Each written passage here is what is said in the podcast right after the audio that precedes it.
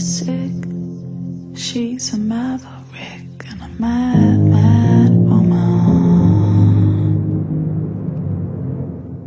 She built ships to wreck. A crazy bitch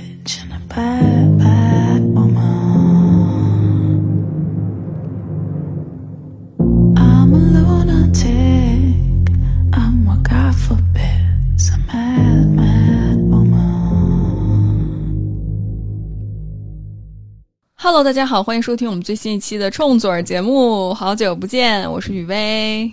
大家好，我是 Rocio。啊，很多小伙伴说：“哎呀，Rocio 怎么不来？冲嘴儿节目怎么不更新？”其实我们上几几周之前了吧，俩礼拜吧，奥运会不止了吧？我觉得仨礼拜仨礼拜之前，其实我们录了一期冲嘴儿的节目，是关于女足的，因为 Rocio 她之前是足球队的运动员。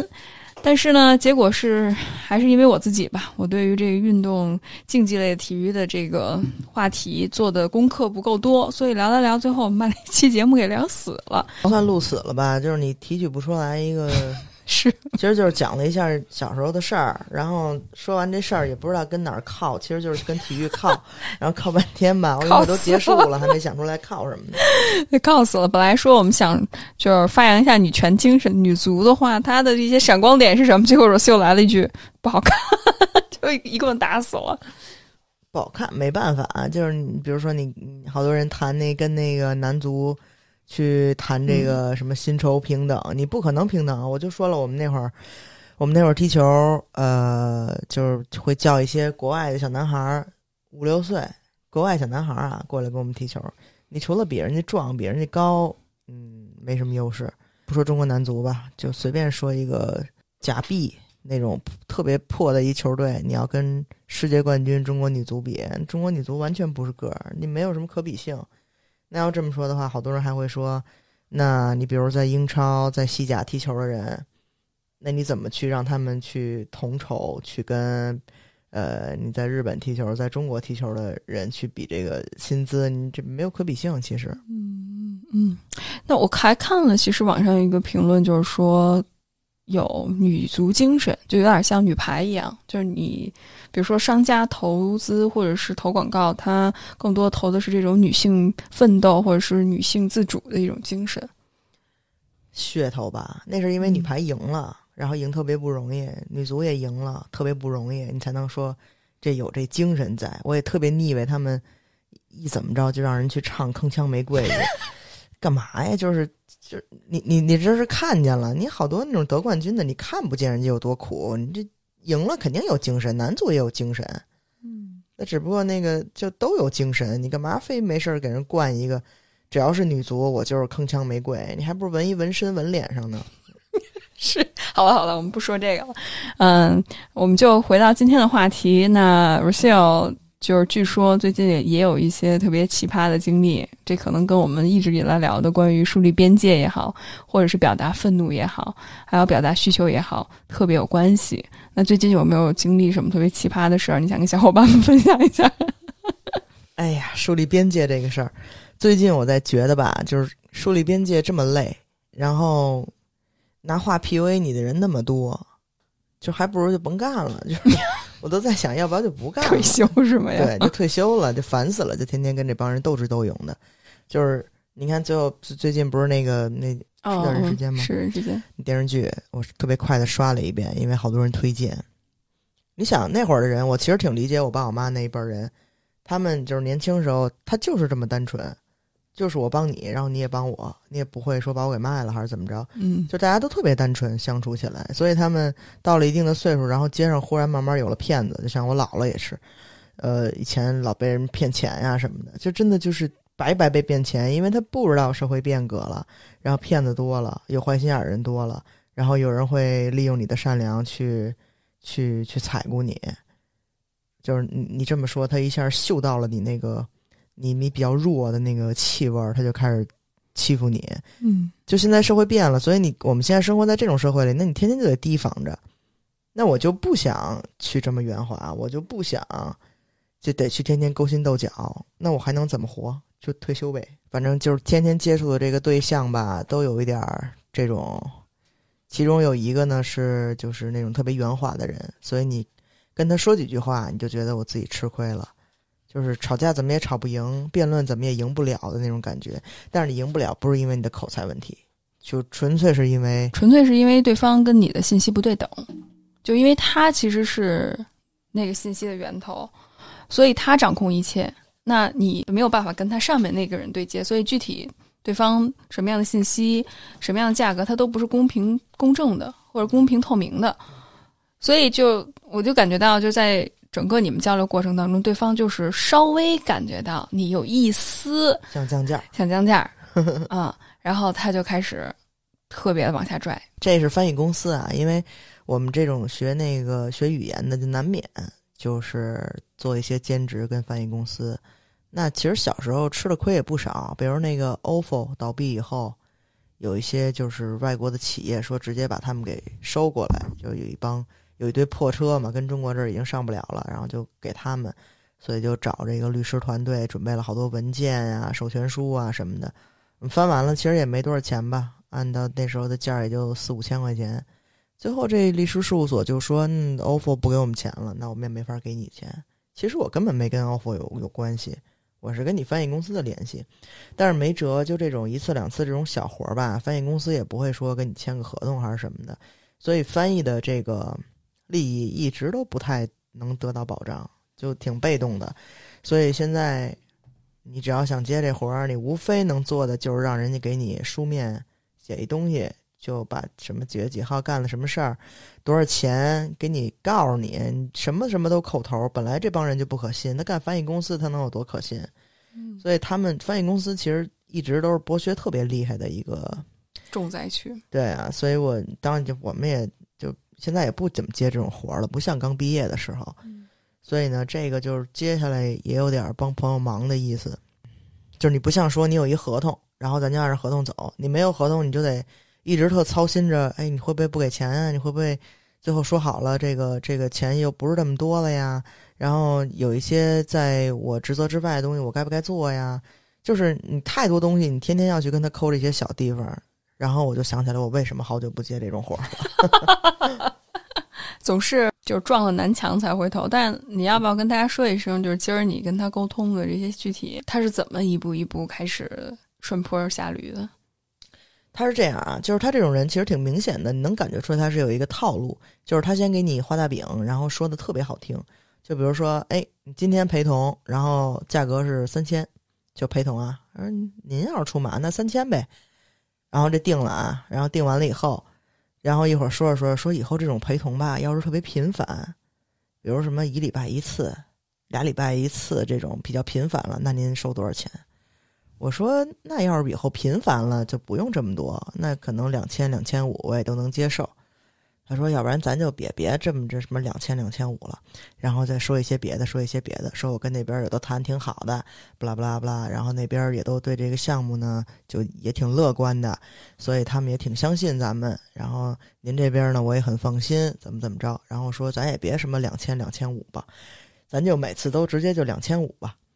然后咣咣咣咣说一堆说一堆。”然后后来我说我说咱这刚开始，那咱还是按三千吧。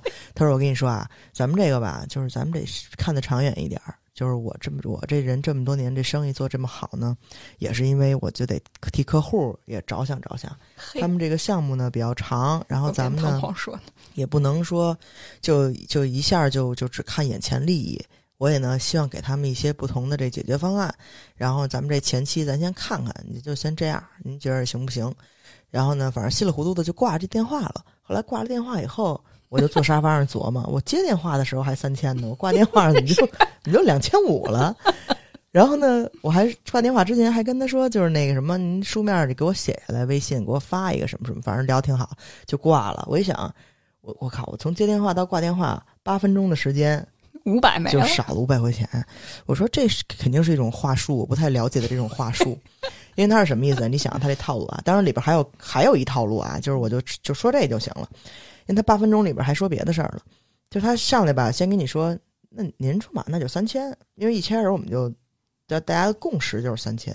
然后他问你，这以后要东西这东西长期了，您怎么收收钱？那我一想，OK，长期了，那其实三千确实比市场价要高，那两千两千五我可以接受。OK，这是我的 gesture，对吧？我给你一个好处了。然后呢，人家拿着这句话就就坡下驴了。他那意思是什么呀？他 get 到的信息是什么呀？两千你能干，嗯，是对吧？就是这句话，就是两千你能干。我把，我把底价给探出来了，但是我的底价是什么条件？我底价是以后比较频繁的这种这种陪同，那我才才才甘愿意干。嗯但是我没说从今儿开始啊，嗯，从明儿开开会就开始，那那我不就亏了吗？但一开始都说了啊，明儿开会您要是上那就三千，都已经说了。然后挂电话说咱以后就都按两千五走。我跟你说这这变脸变的才八分钟，这变脸就变了。这个这打电那电话接起来的时候，他自己说的三千。我就说这你都没法跟他说，你也不不能说你讨厌，你讨厌，你刚才还说三千呢，就你就觉得我怎么就是就不知不觉就被卷入这个漩涡中了。我自认为也不是那么单纯的孩子，我就是就是比较心软，嗯但是我我也不傻，你怎么就挂了一电话就从自己他从自己说的话，他自己就给降下来了。是是，就我那时候看见罗西欧挂完电话之后，然后一直在沙发上坐着，就处于那种 in shock 的概念，就是 感觉就是当头就打了一棍子似的，就是那种处于这种惊诧状，然后一直在那琢磨。然后就琢磨不清，然后后来我们俩就聊这事儿，然后 Rocio 就说这肯定是一个话术，就是他背后琢磨他这个到底对方用什么样的机制，就像其实英文里面有一个词叫 slippery slope，就是滑坡，就是你从一个他就出溜儿就滑下去了，就万稍微你不注意，然后对方给你设了一个陷阱啊，然后可能是说，哎，以后咱们经常合作了，就是画大饼嘛，有没有一友情价？就是你看我这以后。以后机会给你特别多，但现在是吧，把价儿降一降，然后也让客户满意，以后那机会多的是。就现在咱不看这些小，就是小恩小惠这些东西啊，然后先把客户哄高兴了，以后这机会多的是。其实这个事儿吧，我已经比较熟悉了，就是大家对画大饼的概念挺熟的，就是我先跟你说好了说，然后什么保障都没有，这个比较容易识别。他这个不太容易识别，因为这八分钟里边吧，另外一事儿就是。他比如说，哎，以后咱们设一个比较固定的这种平时协调安排的这么一个价格，那呢，我肯定也不能往就跟客户说少了，这钱你不能说就给那么点儿吧，至少得三五千的吧。我这天天看着你群里信息，帮你协调安排什么的，这得至少得三五千吧。当然前些天打电话也是说的三五千啊，我印象很深。然后呢，聊着聊着聊着聊着，反正穿插聊这个各种陪同啊，聊这聊那呀，聊聊聊聊半天，然后就说这个钱啊，你放心，我肯定得帮你争取。这现在哪个客户给能给一千块钱？这说出来都不好听，我至少也得给你争取两千。自己刚说完，他是以为我记性有多不好啊？是是，直接从三五千蹦到两千了。然后呢，这挂了电话以后，我一想，OK，有这么俩茬儿，对吧？一个从三五千给我降到两千。一个呢，从三千给我降到两千五，这里外里的就一个电话，还不是说今儿说的明儿不算数，当天八分钟以内就不算数了。我琢磨不太对劲儿。然后呢，你要说我再给他打电话，跟他说我刚才没发挥好，咱再聊聊，也也也也有点不好意思。然后我就想怎么弄，我说这样吧，我说我把那个他说两千那事儿，我先提到四千。至少我把那两千五到三千那差价给补一补。我说四千，然后呢，以后这个陪同那咱就按两千五走，然后呢，其他呢再按其他走，我都给他写下来了。我说您要是认可，您跟我书面确认一下，在微信里边，我就给他总结了一下我们刚才聊的内容。但是呢，因为刚才那个三五千、两千什么这事儿没定，我自己给定到四千了。然后呢，他就回了，当然两千五他是觉得没问题的，因为他砍价成功。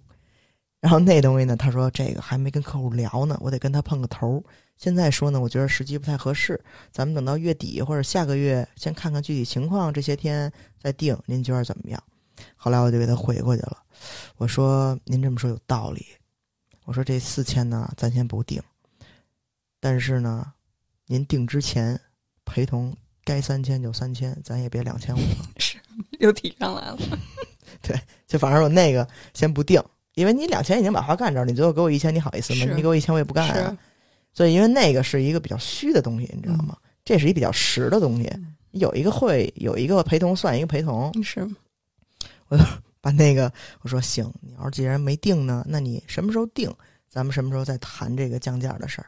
你定之前再谈降价，这不太合理，这有点儿我怎么说呢？这有点儿这有点儿太太太草率了。嗯我说你嗯，咣当就把价儿降下来，太草率。嗯，因为我的话里的话就是什么呀？这是他们客户的钱，又不是你的钱。你无非把钱把钱钱砍下来，就是为自个儿挣呗。你是你直接说呀，你别上来跟我说三千，然后说着说着就两千五了，你就直接说，哎，匀我一点儿，那你就直说就行了。嗯你别一上来就说您上场，那当然得三千了。然后最后挂电话的时候两千五，这就你这二道贩子都当的有点儿，你知道让我看不上。是，我觉着，要么你就当面说，你说我想结一刀，然后得给我点儿利润，咱好说，对吧？你明明白白的说，他其实有别的利润啊，就是这别的利润我都已经很确定了情况下，肯定的呀我才跟他谈这事儿。你说人家要是当一中间人，我也不可能不给人那没错啊，无利不起早，而且你看不洗澡，无利不起早啊，无利不洗澡，无利也洗不了澡。也是也是也是，肯定得有点利益，对吧？我觉得就特别让我听特别愤怒的一点就是，首先这种油人啊，就是这种特别油腻的人，往往对吧？男性中年人，他特别容易就是去糊弄年轻人，啊，对对对对对对对，前两天我对对吧那电话，我不是跟你说了吗？对啊，就是他说什么呀？他说这个吧，咱们不是你想你那个工作，您那工作也挺好的，但是呢，咱们心平气和的说，他能给您多少钱？他能给多少钱？就是你看，吧嗒咣当开始打压，然后说、咱们干这活呢，你想三千肯定比市场价高，嗯两千的都比市场价高，所以呢，咱们最后咱们适当的也会把钱往下降一降，因为一次您说三千，那要老有这事儿都是三千就不合适。这个说白了呢，咱们就是挣一个就是零花钱，对吧？工作之外的一个零花钱，这个我认可。嗯年轻时候我更爱挣零花钱，现在这岁数了，有时候说，哎，那个今儿那个翻译一个小时两千块钱，去哪儿哪儿一个酒会什么的，你根本不去。现在我就懒得出门打车都，这两千块钱我知道也不少，一个小时才嗯，不去。我们岁数到了，就是小孩儿干嘛使？小孩儿就干这个的。你小孩儿的时候你也多锻炼锻炼嘛，嗯到处接活儿，然后锻炼锻炼。现在我就宁可穷着，不挣这钱，就是这么点意思嘛。所以呢，还还还有一还有一什么理由，就是咱们也锻炼锻炼这个语言。然后他这肯定是套，他这肯定是套话，就是他跟谁都这么说，跟小朋友都这么说。然后最后我实在是听不下去了，那天也是星期五，我正上着班呢，我齁累的。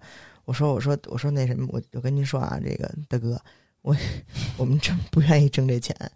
要不是第一次说，哎，这钱看着还挺高的，我接下来了。其实我们平时也不干这活儿，我们呢这岁数也不用锻炼语言了。是。然后呢，我们这工作甭管好坏，我们这个就是您要说我们懒也成，说我们这个北京孩子就不争气也行，就安于现状也行。我不需要挣这钱了。就我那意思是什么呀？就是你这套话，你去跟小姑娘、小小小小伙子刚毕业的那孩子说去，你甭跟我们这儿全全都来一套东西，你知道吗？因为不管用，所以我就我就说，我说我为什么干呢？我说他给钱给到位，我就干。然后他说那实在不行，我就让他们那个就是我给他们找一什么研究生什么小孩儿。我说对，没错儿，你给他们俩选项。我说这这活儿就是小孩儿接的，他们要是想省钱呢，他说对他们要想省钱，那你就自己这个这个质量这一块儿，那你就自己承担风险，对吧？然后这块儿我说我们啊，就是你钱给到位，然后我们都能干，都好说。我还没说的特别难听，嗯。我就是为了，就是你知道，我还给他留点儿留点面面子，嗯嗯，就我这这话都说完了，然后今儿再一打电话，感觉之前好像没有没有沟通过啊，然后就嗯。上来又压钱压钱啊，说什么咱们这就是一个零花钱，又开始了。我觉着吧，就是这，我觉得这经验特别宝贵，就是想让 Rocio 分享出来之后，跟大家都说一声，特别是刚毕业的年轻人，如果你听了这节目，无论是你要价或者是买东西什么的啊，就特别是遇到那种好像自称德高望重的人，然后特别是这种二道贩子，我觉着。我没有任何的性别或者是年龄等等歧视，但我觉得这种人他的这种办事风格，因为我自己也是做服务行业的，我也要跟我自己的客户打招呼。那如果你以这样的一个态度的话，你就特别不真诚，不真诚是没有办法对你，去真的跟人交因为心，他这种不真诚是就是你能感觉到他前后说的是不一致的，而且还打压你。对，呃对，打压这个事儿，我当时非常非常，我当时时都没有往那儿去想，因为我年轻时候听过太多这种话了，我觉得他应该是个常态了都是，它一个事实。嗯就是我挂了电话以后，你跟我说这是打压，就是你凭什么说我这个？我他妈挣多少钱，我干什么活儿关你屁事儿？就是 我从我从来都不会这么想，你知道吗？就是一种习惯性的，就是低自尊的表现。但是比如说你刚才说那个，这个很管用，就是你刚才说你要在这整件事情里边看到谁是劣势，就是你其实你的弱点只有心软，但是你不是劣势，因为客户看上的是你，看户客户看上的不是他。对他其实他只是一中间，人，嗯所以呢，你就坚持住你这个钱，他一点辙都没有。你要说我心软，我把钱降下来了，其实那钱无非就是到他口袋儿或者到你口袋儿，然后你就觉得我心软，其实我就觉得心软这事儿吧，特别不好说是一个是什么东西，就是我觉得都没法把它定性成一个褒义词或者贬义词。就是我心软，我会觉得，反正市场价也没这么贵，那我就别提这么高了。但是后来我就想，怎么想啊这事儿？那我就想，那我挣这钱，我可以，我可以，我可以捐给流浪动物，对，咱们捐给小院儿嘛，对吧？我可以捐给流浪动物。那他干什么我也不知道。啊，所以呢，就是你你你还是多少会有一些就不太认可自己。嗯哎，我嗯为什么？不配得一小时能挣这么多钱嗯但其实也不是这意思，就是我我一下挣不了这么多钱，看我给谁省了，我给他省什么呀？而且确实你说的那个我也没有想到，就是你要看到这里边谁是劣势，就是你是那个可以去定价的人，不是他。但其实你刚才说，比如年轻人听这节目，年轻人他大多情况下都不是那个定价的角色，嗯都是被定价的角色。所以呢，嗯，就就慢慢来吧，就是时间长了，你就是是能能是那个定价的人了。那你少一分我不干，我知道少一分这钱也挺高的，但我不干，这是我原则。是是，我觉着就这也是为什么我一直呼吁大家就是反 PUA 也好，或者是反对一些职场上不公平的待遇也好，就如果。当然，我觉得年轻人挺难的，因为刚出入社会，他也不知道自己的价值或者自己的能力如何。哦，对对对对，我还有一事儿忘说了，哦就是刚才你说那个，就年轻人怎么去应对这种东西啊？我觉得要找好你自己。比如说我打电话就很吃亏，因为我就是心软，就别人一跟我说什么困难呀、这那的，甭管说不说困难一下就啊，都 说对，都不用说困难，就我就自己就给你往下降价，是因为我因为我就觉得 OK 市场价没那么高，那我没必要说。嗯我我就定那么高，我就觉得差不多就得了，反正也是一个额外的东西。那我这么想，着人家就利用了，人家就把空给钻进来了。对啊，那那那那我就觉得，后来我就觉得亏了。我为什么挂电话以后，我觉得亏了？他为什么永远永远就给你打电话？他擅长这个呀。嗯那你我为什么永远选择用文字？我我发语音我也不擅长啊，因为我就把我我万一有什么漏洞啊什么的，我我用文字，而且我也有可以有个就是借鉴。所以我觉得，比如说有那种，比如天生特别适合干干销售那种人，他确实会说话，确实会聊天儿，确实特别会搭话。那天我们去看车去也是，就是你看四 S 店的销售，你能看出来，就是他比如说他不能直接问你挣多少钱嘛，所以他就旁旁旁听左道的，就是打听你，打听你现在开什么车呀，住在哪个区域，哪小区呀，哪小区这事儿特经典。你要说，哎，我就住望京附近，那您住哪小区？他大约就知道多少什么价了，是吧？塞，然后呢，就问你家里有没有老人，有没有孩子？那有孩子呢，嗯就问在哪儿上学，你能问出来是嗯公立私立，对吗？孩子几岁？你能问出来大约你这家庭需要开销多少？那你现在开什么车？你再买一辆车，你大约得是同等价位的吧？你不能说你买一特斯拉，然后花三四十万，然后最后买一我也不知道，反正就反正差不多价位的吧。嗯他要知道给你推荐什么，然后是贷款还是不贷款，怎么着的？反正就是他会旁敲侧击这些东西，而且但是他问的呢又好像特自然。比如你说我住哪哪小区，他说：“哎呦，我当年也想想买那小区，我一打电话说那荒郊野岭的地儿卖那么贵，我就没怎么怎么着，怎么怎么着。然后哎，现在一想多后悔啊！当时砸锅灭铁再借钱也得买，不啦不啦。就是他说的挺自然的，你知道接过去了。有这种特擅长的，就是做销售的人，他会聊天儿。那你可能有什么事儿，你跟领导打电话，那你就打电话，你把他先给吹晕了，让他最后都不知道怎么回事儿呢。然后像我们这种，像是我也不知道是嘴笨呐、还是就是过于心软啊，反正就特别看着不硬气。就是老实实在，一看就是实实在一看就是一大好人对，对哎，真的，我们玩那狼人杀什么的，我玩特好，因为就是长着一好人脸。然后那个阿瓦隆也是，我就是好人脸。所以呢，就是他，你这然后然后你不是刚也说嘛，就哪怕是通过嗯电话，他那种人他能嗅到没错你弱的那个气息，然后他就开始捏攻击你然后去踩过你。我发现我那个另外一个，我们可以起承转合到下一个故事。行，我我我我想在我们起承转合下一之前，我觉着我想最后真的是再说两句，因为我自己作为一个就是这种被 PUA 的受害者，就是从小，因为我跟你一样，就咱俩都是那种。就是低自尊，然后再加上还有点讨好型人格，总觉得自己感觉好像不够好，然后特别是这种人，他会嗅到一丝你的弱的气息，所以他就会打压你。当然，可能一开始刚出入社会的一些小伙伴，他确实需要积累经验，所以遇到这种事情吧，会有很委屈的感受。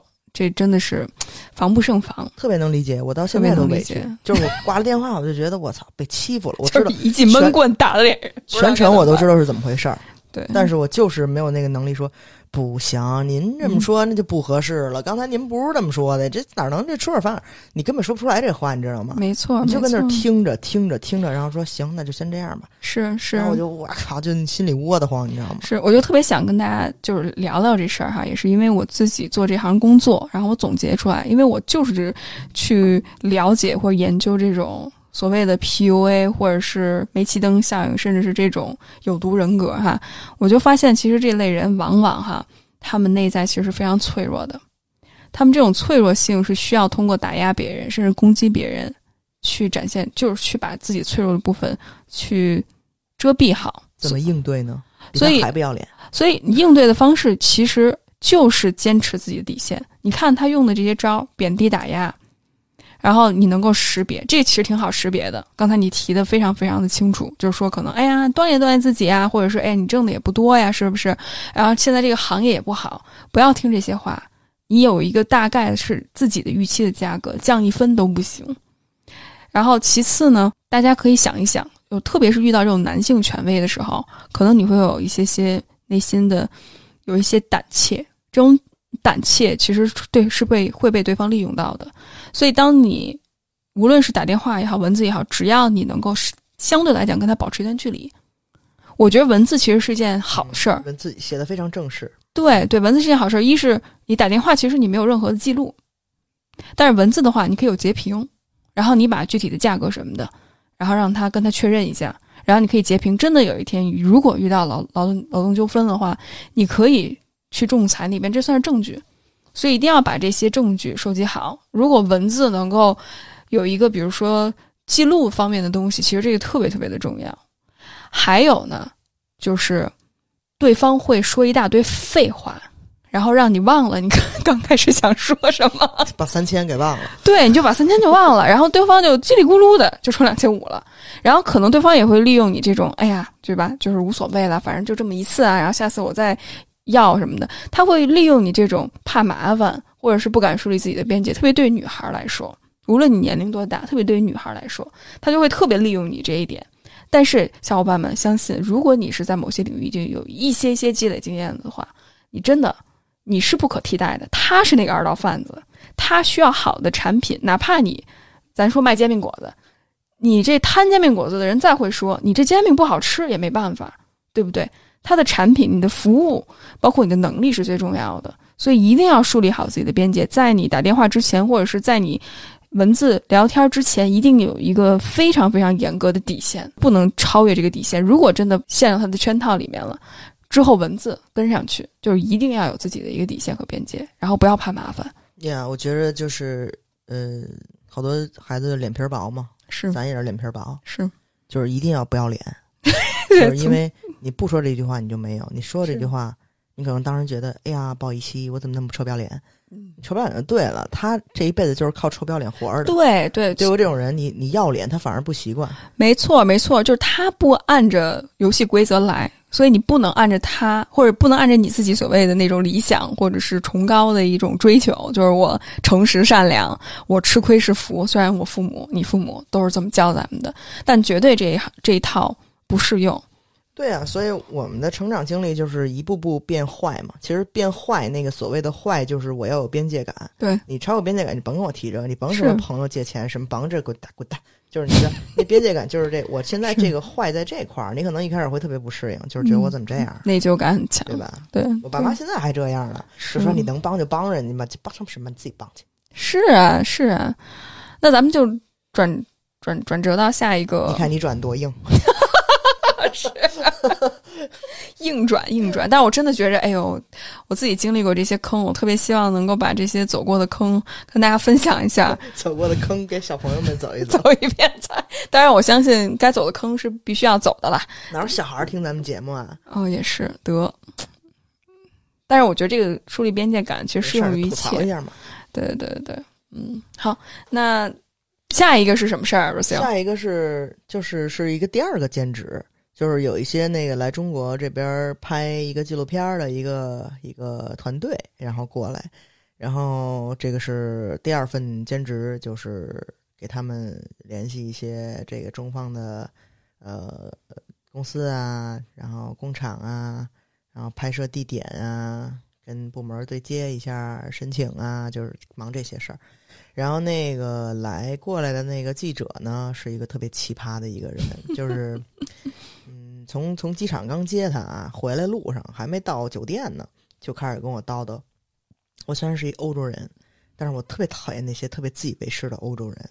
然后呢，我经常去什么亚非拉这些地儿出，没有亚非拉这些地儿出差，然后我就特别喜欢，就是跟你知道难民啊、黑人啊什么打成一片，他们都懂得可多可多了。那帮傻缺欧洲人什么都不懂，就觉得自己长得白，然后就就就可那个骄傲，然后可那个自以为是，然后觉得自个儿是根葱似的。其实我觉得你自己的那个 identity，你根本就不能说你是一个欧洲人，人家那个你知道，人家这生活多苦啊，人家经历过多少事儿，就那些难民，你知道，然后人家漂洋过海的，然后就懂好多，然后人家成熟的特别早。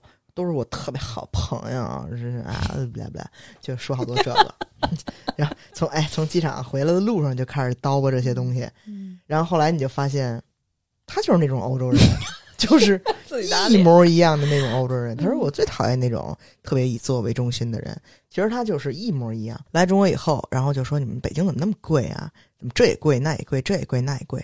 我说您要是什么都买进口的东西，那确实贵。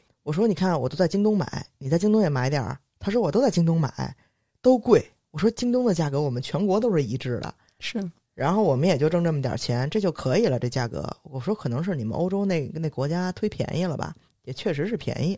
但是人家是在那儿产的东西呀，对不对？然后呢，除此之外，除了买他们这个，就是他说，哎，中国的这些工厂，你想嗯就是做这些东西，然后发给欧洲，嗯那你得有那个标准啊，你得有符合欧盟的标准啊，要不然根本没法卖的，什么什么这个那个的。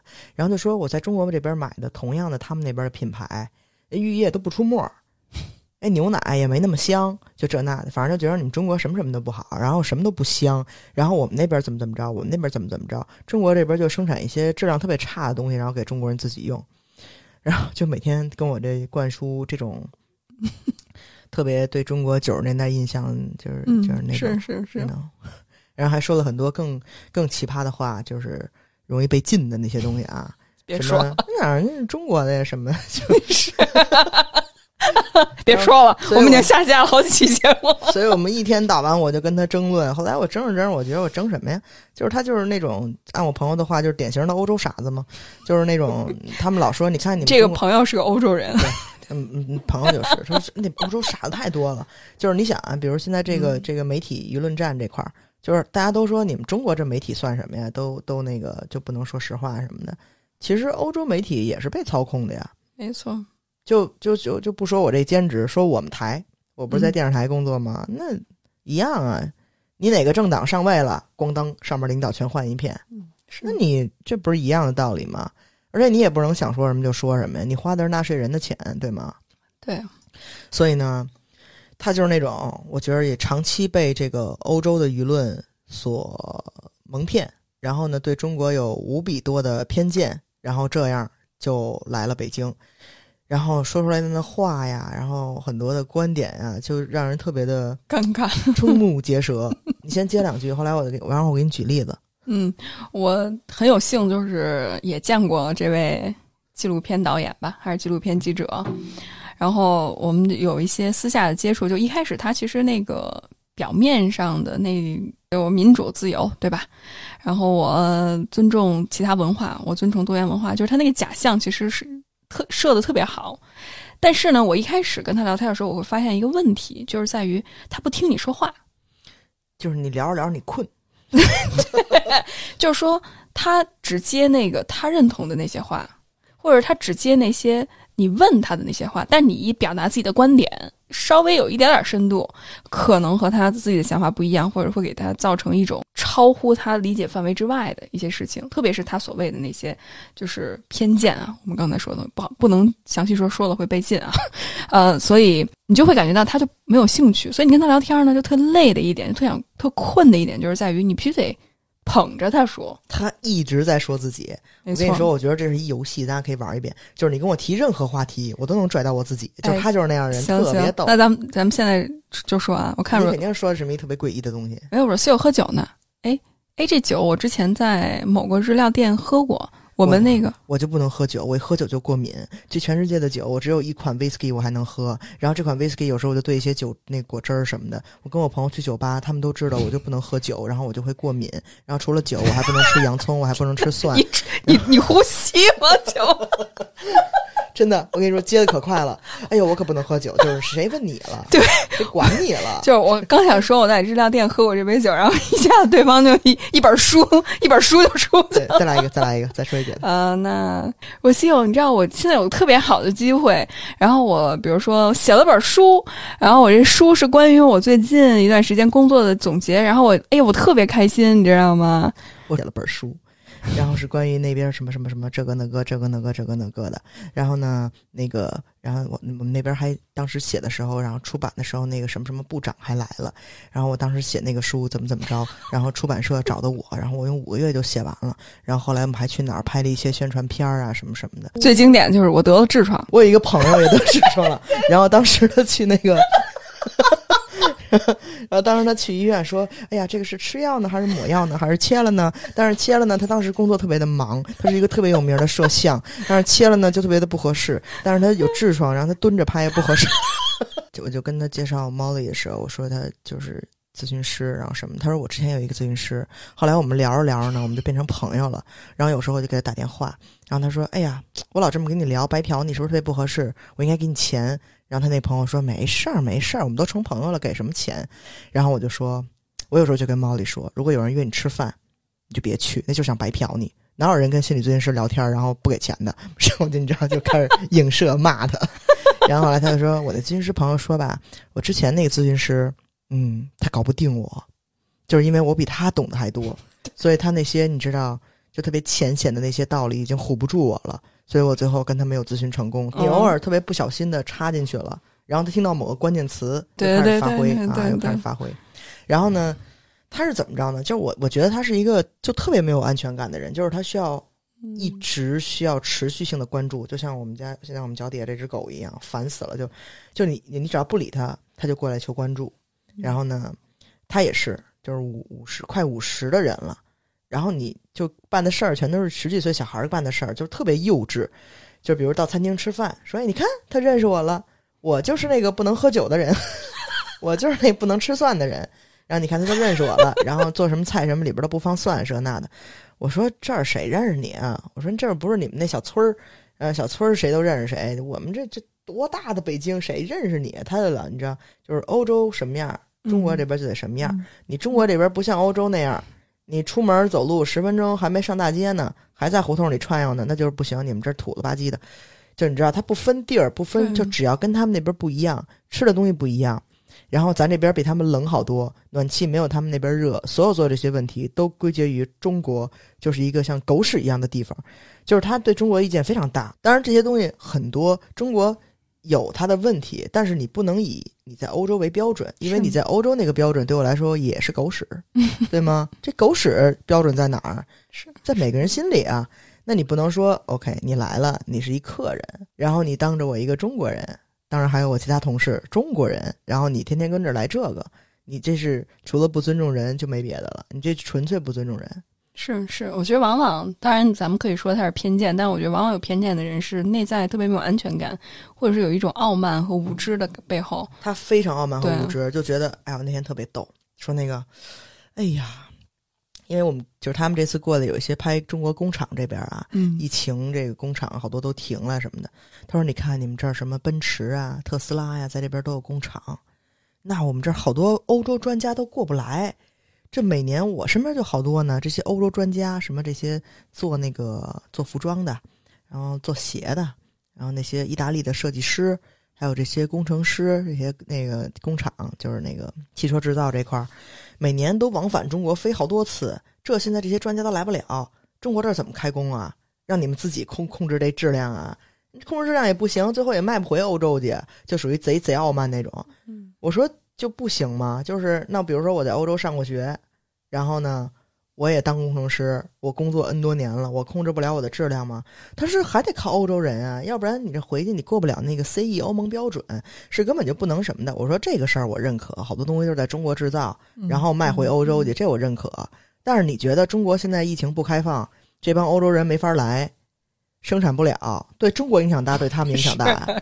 我说到底谁对谁影响大？你心里没个数吗？是是他就说：“那这些欧洲人，哎呦，这些专家每年来中国，这些专家，我说说现在中国得慢慢开放了，要不然他们特别担心这些专家来不了，对他们的损失太大了。我说我告诉你啊，在中国眼里边，他那连沙子都不算，你那占的百分比也忒小了。这些这些偶尔来中国的人，这算个屁呀！我说，而且你就说中国不开放，中国旅游业受冲击啊！我说那可不是吗？那我们自己这十几亿人在中国瞎逼转悠我们他妈完全够了。你这是你是国外，你需要中国游客好吗？你自己心里没数吗？他其实就是那个，哎呦，中国慌了，你看中国慌了，中国不开放，中国这经济哪受得了这冲击？你们受不了好吗？这一战争受冲击受那么大，然后你这还是是怼中国，最 nonsense 的一句话，说就是这些专家这个啊，就说，你看那些意大利那些 designers，哎呦，然后都特穿衣服特讲究，都来中国这边看这个原材料，然后然后那个画图，让他们给他们做什么的，就是当时这些设计师老来中国，所以你看意大利疫情首先爆发，那意思就是从中国传染过去的。我的天呐！我说，哎呀，这一环一环的，你怎么不去死去呀你？哇塞，这个逻辑真的是清奇，你知道吗？他真的是阴谋论的 阴谋论的专家。有一天能把自己给作死去，那阴谋论呢？哎呦，真的，那有秀有没有就是你跟他交往过程当中最让你痛苦的一件事情？当然，我肯定不跟他不是平级啊，我属于是嗯辅助他的工作，是所以还是涉及我们有一期节目那种边界感的那个，就是跟跟领导那种边界感类似吧。就是我还，你就但比如你看这些观点类的东西，我就会直接怼他。嗯我说你自己不明白谁影响谁多呀？我说对中国来说，我告诉你啊，你那根本就根本中国就根本不在乎。你要说有影响，那肯定是影响之一，但是中国根本不在乎你。我们中国自己自产自销能支撑多长时间，你知道吗？你们那边根本无法想象。就是我会跟他怼这些东西，但是他因为他偏见已经深入骨髓，深入痔疮，都到下边了。就是你没办法改变他，所以呢，那我就不不说这些了。就是观点上，我当然是可以跟你对对冲，嗯但是你比如说老自个儿夸自个儿啊什么的，我就说操有病啊！我肯定不能这么跟你说。嗯对，比如说我们到餐厅什么的，然后就说你看，我们来之前把水都给我们倒好了，怎么那么爱我们？肯定是我们老没来了，让他们觉得就是特别希望我们再来，我们是特别那个那个那个有价值，也就特别特殊的特殊的顾客，嗯呐 VIP PP 那种。嗯然后怎么就怎么你看对我们多好，然后人家上了一块提拉米苏啊，提拉米苏那盘儿里边不是有那个那个巧克力那个面面儿嘛，然后人家就做了一造型，就拿叉子在那个面面上印了一个叉子的形状，然后他说你看，还特意给我们印了一叉子，不是每个都是那样的吗？问题就是每个都是这样的呀。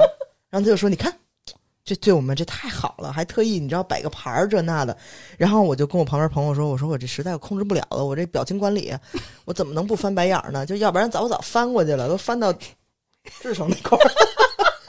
三百六十度一圈儿，我说都我这口控控制不了，然后我这表情管理，这这也忒把自己当回事儿了。他就是一种持续性、constant，一直夸自己，一直特别把自己当回事儿，然后呢还说话全都是带偏见。中国这些东西，之前我有一朋友他妈老太太嘛，买一中国的鞋，说反正老太太便宜十欧元，也就八十块钱吧，买一中国的鞋，最后指甲烂了。那中国的鞋都使的什么胶啊？哎呀，人就他身边都是这种例子，所以他就觉得中国的鞋全都是烂的，中国的吃的无法吃，中国的东西质量都不好。那你麻溜儿赶紧回去呗，对吧？哎，我真的想刚才你说那个餐厅那个场景，其他人是什么反应？我想知道。他们没什么反应，但是我就是特爱翻白眼儿，你知道吗？嗯我那表情管理不太可好了都。怕了。然后你也不能说一直陪笑，一直陪笑，这脸都僵了。然后我面无表情呢，又觉得，哦，下次面无表情挺好的，我就觉得我没听懂。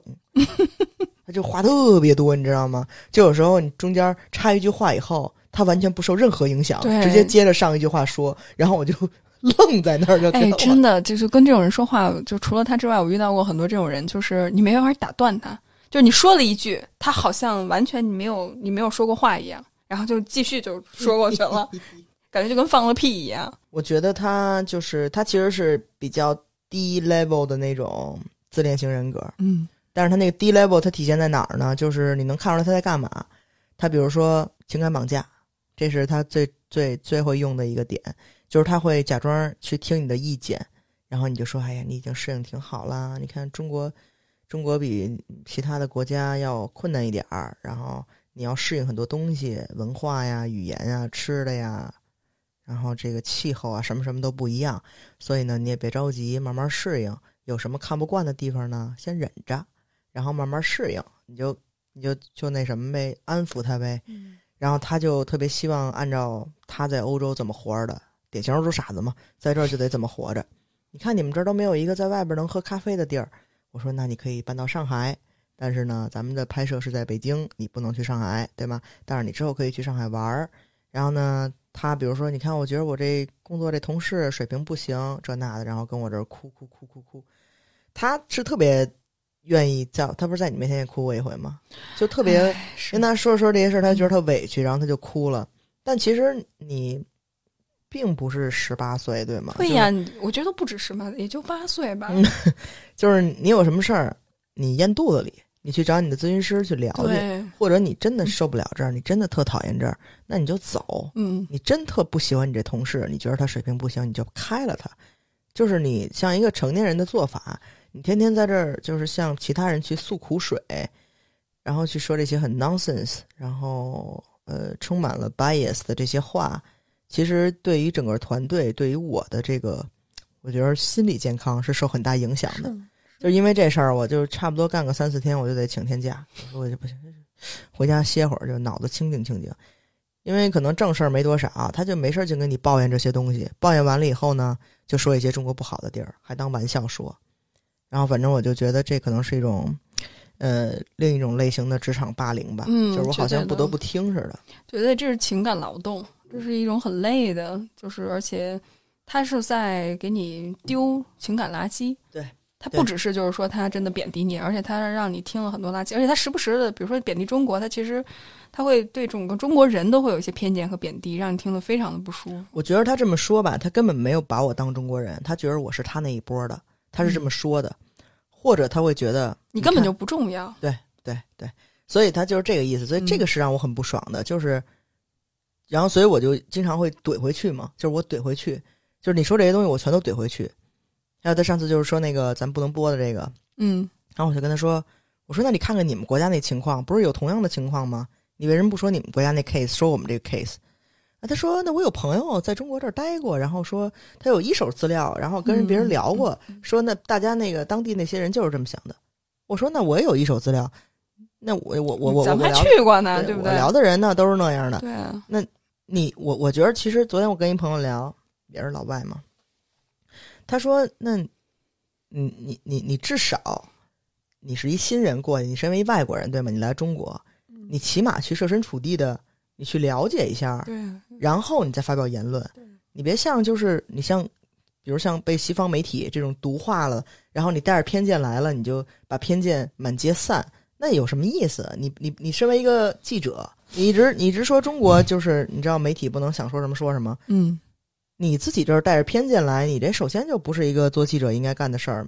你实地去采访过，你实地生活过，你实地了解过，然后你说出来的东西，那我不能说是偏见，对吗？你现在你什么都不知道，你就说、啊、我有一朋友怎么着？我凭什么信你朋友啊？我还信我朋友呢？是啊，我觉得这是最基本的。就当你去一个文化，你先把自己的偏见放下，你设身处地的、实际的去了解当地的人，换一种框架去思考。我觉得这是让人能够变得更多元、更丰富，甚至是你能够看到自己身上偏见很重要的一个部分。但我觉得很多人是没有这个体验的。他真的不分你是欧洲人还是中国人，真的不分。但是我觉得他们可能是重灾区之一吧，就是因为你知道他那个感觉自己什么都懂，你像一个民主国家，然后呢又是发达国家之一，然后又是老牌资本主义，我已经呼呼欲出了。那所以，所以那他肯定，比如说看中国，他也脸他也眼红啊，对，就是你凭什么就什么都这么烂？好？然后那个发展的好，主要是对，然后还、嗯然后还经济还这么好啊，对人还这么有钱，嗯，然后他就会挑一些什么呀？你瞧那些就是那些大款去欧洲买东西的，穿的衣服？就都特别土，然后都特别的没、没文化，然后他们嗯随地吐痰这些，然后还那天还说什么来着？他们那边欧洲回中国的机票全都被中国旅行社给垄断了，在他们那边垄断都是犯法的。他说我们记者应该都联盟起来把这事儿给给爆出来，给登报纸上什么的。就说因为回回中国的这个回程票特别贵嘛，然后说全都是被中国旅行社给垄断的，然后他们得带你去核酸，还是中国人开的核酸的地儿，都是他们挣这个钱。我一想，哎呀，小国思维，小市民思维，中国在乎你这点核酸钱吗？你真够逗的，是是他就是，哎呀，真是，哎，没法说理吧？没法说理，根本没法说理，就是他自己在自己的框架里面，所以你只能要么就是忍着，然后就是就是嗯满脑子全都是阴谋论跟偏见。我觉得哪天估计就咔就嘎哒了，就 撅过去了，把自己给逼死了。是，反正哎，真是，我觉得这种人还是挺多的，特别是就自己，首先他自己没有安全感，同时他自我价值感特别低，很自卑，然后不知道怎么去理解这个世界，所以只会用自己的就是自己的偏见。其实我觉得不分中国人、外国人什么的，只要一个人你自己你自己没有一个开放的心态，你特别会容易变成这种越来越执拗、偏见越来越多。对啊，他就是那个特别典型的接受不了新鲜观点的人嘛。是，我觉得他去，比如说去去那个中东啊，然后去战事啊，去非洲，嗯他为什么觉得呃那特别好，这那特那？因为人家不如他呀。嗯，中国这边你算个屁呀，你也就是是白点儿，你也就白点儿。你说我白，我在这儿我牛，但是现在早已经不是这年代了。，对但是现在无论是白就是白种人了哈，或者外国人，甚至是亚裔，就是亚裔美国人、亚裔欧洲人等等，其实你们不吃香了，在中国真的不吃香。反正起码他们的地位是大大衰落，所以他没有那种优越感了，那肯定会觉得自己嗯，他就感觉就是特他特别不平衡酸的慌，是是就觉得你中国哪儿好了，但是我们就是过得好，我们就是有钱，就是弄死你。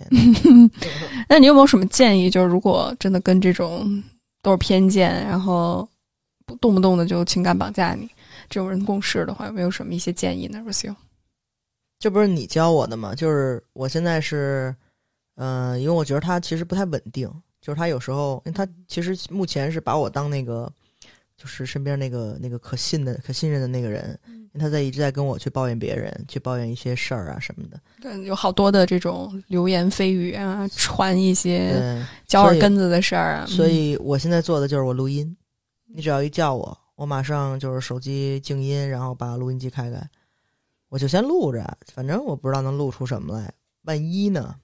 因为有一天我已经不是他身边那个人的时候，他一定会把我出卖，是所以我就是一定要提防这种人。当然也不会一直跟他工作啊，反正这段时间就是保护好自己。然后第二是，如果实在太烦了的话，就跟他直说，比如说你要不好意思说，你别跟我说这个，我不想听。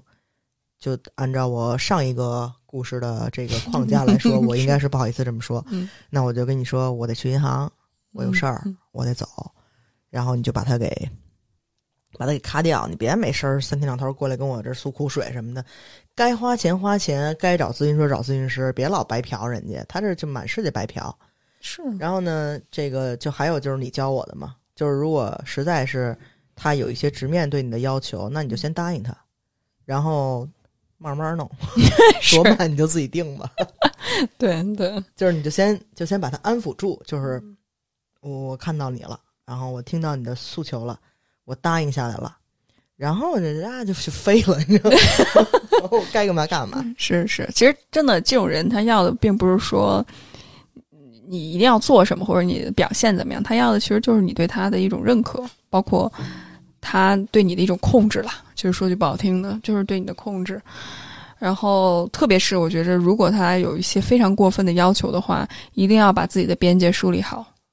如果你想，比如息事宁人啊，或者是像我们刚才聊到的，就是吃一堑不是吃一堑长一智了，算是吃亏是福啊。如果有这种这种想法的话，那肯定他是不断的会把你的边界再往后推，往后推，直到你就是非常的消耗，而且满肚子都是委屈和怨言、愤怒，但你也没办法表达出来，你就感觉特别的无力。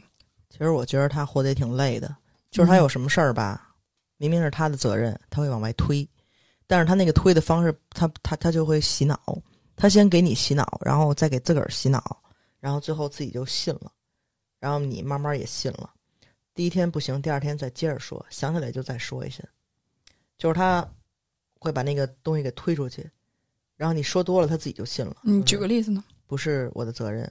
比如我们花了一笔钱，那笔钱呢不太好报销，那笔钱明明就是因为他，然后他就老说这笔钱应该不是，应该是可能是什么什么东西涨价啦，嗯或者呢，呃，嗯，天气不好，怎么就是他就是打会找一些，死打死不认错，他就他就说可能跟我也有一丁点儿关系，但是问题不大。我肯定是问题之一，但是那个问题之二三四五呢，肯定有很多。就是他会这么跟你说，然后你就想、啊，可能也是哈。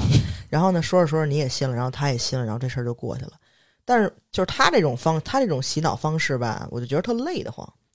就是要我，我就直接把这钱给花了。就是我干嘛，我还得跟所有人都说的好好的，然后我还得是一大好人，我还得把这事儿给平了，就特累得慌。我还不如就比如说，就那天我们吃一罚单嘛，就司机那块儿，嗯，你与其去找是谁的毛病，不如就把这事儿办了。你就把就两百块钱哎你就花了但是这这就说明哈，你跟他的需求诉求是不一样的。他的诉求是什么呀？他的诉求就是我是一个完美的人，然后我是一个没有办法被质疑的完美的人，就是他需要的是那个完美的人设。但是你是什么呢？因为你自己足够自信，然后你足够自洽，你想做的就是解决问题。因为你能够把这发生的事情和你自己，我是个什么样的人，你能分清。对于这些人来说，他没办法分清，他什么事情都是搅和在一块儿的。就有任何嗯，万一有一点点错误，或者有一点点不对的事儿，那他都会觉着是我的错，然后他的内在就 hold 不住了，就小公主了又。哎呦，真累。所以，但是这是他自己的事情，他累那是他选择的，他需要成长那是他自己的事情，跟你没关系。所以，如果你能够看清这个人到底想要什么的时候，其实你就知道了很多你觉着，甚至是我们都觉着这种常识性的东西，或者是非常简单的一些道理，他是没办法 get 到的。不是说他真的这人多坏，而是这人没这能力，他内在太脆弱。嗯，对，所以不是冲着你来的。我觉得很多人，对很多人都觉得，哎，我是不是冲着我来？是不是我说什么做什么？不是，他对谁都这样。只不过如果你不去把自己的边界树立清，或者你啊不跟他保持距离，他就会跳软柿子捏，就是这样。成吧，要不咱今儿就聊到这儿。OK，好嘞，那我们下次再见。拜。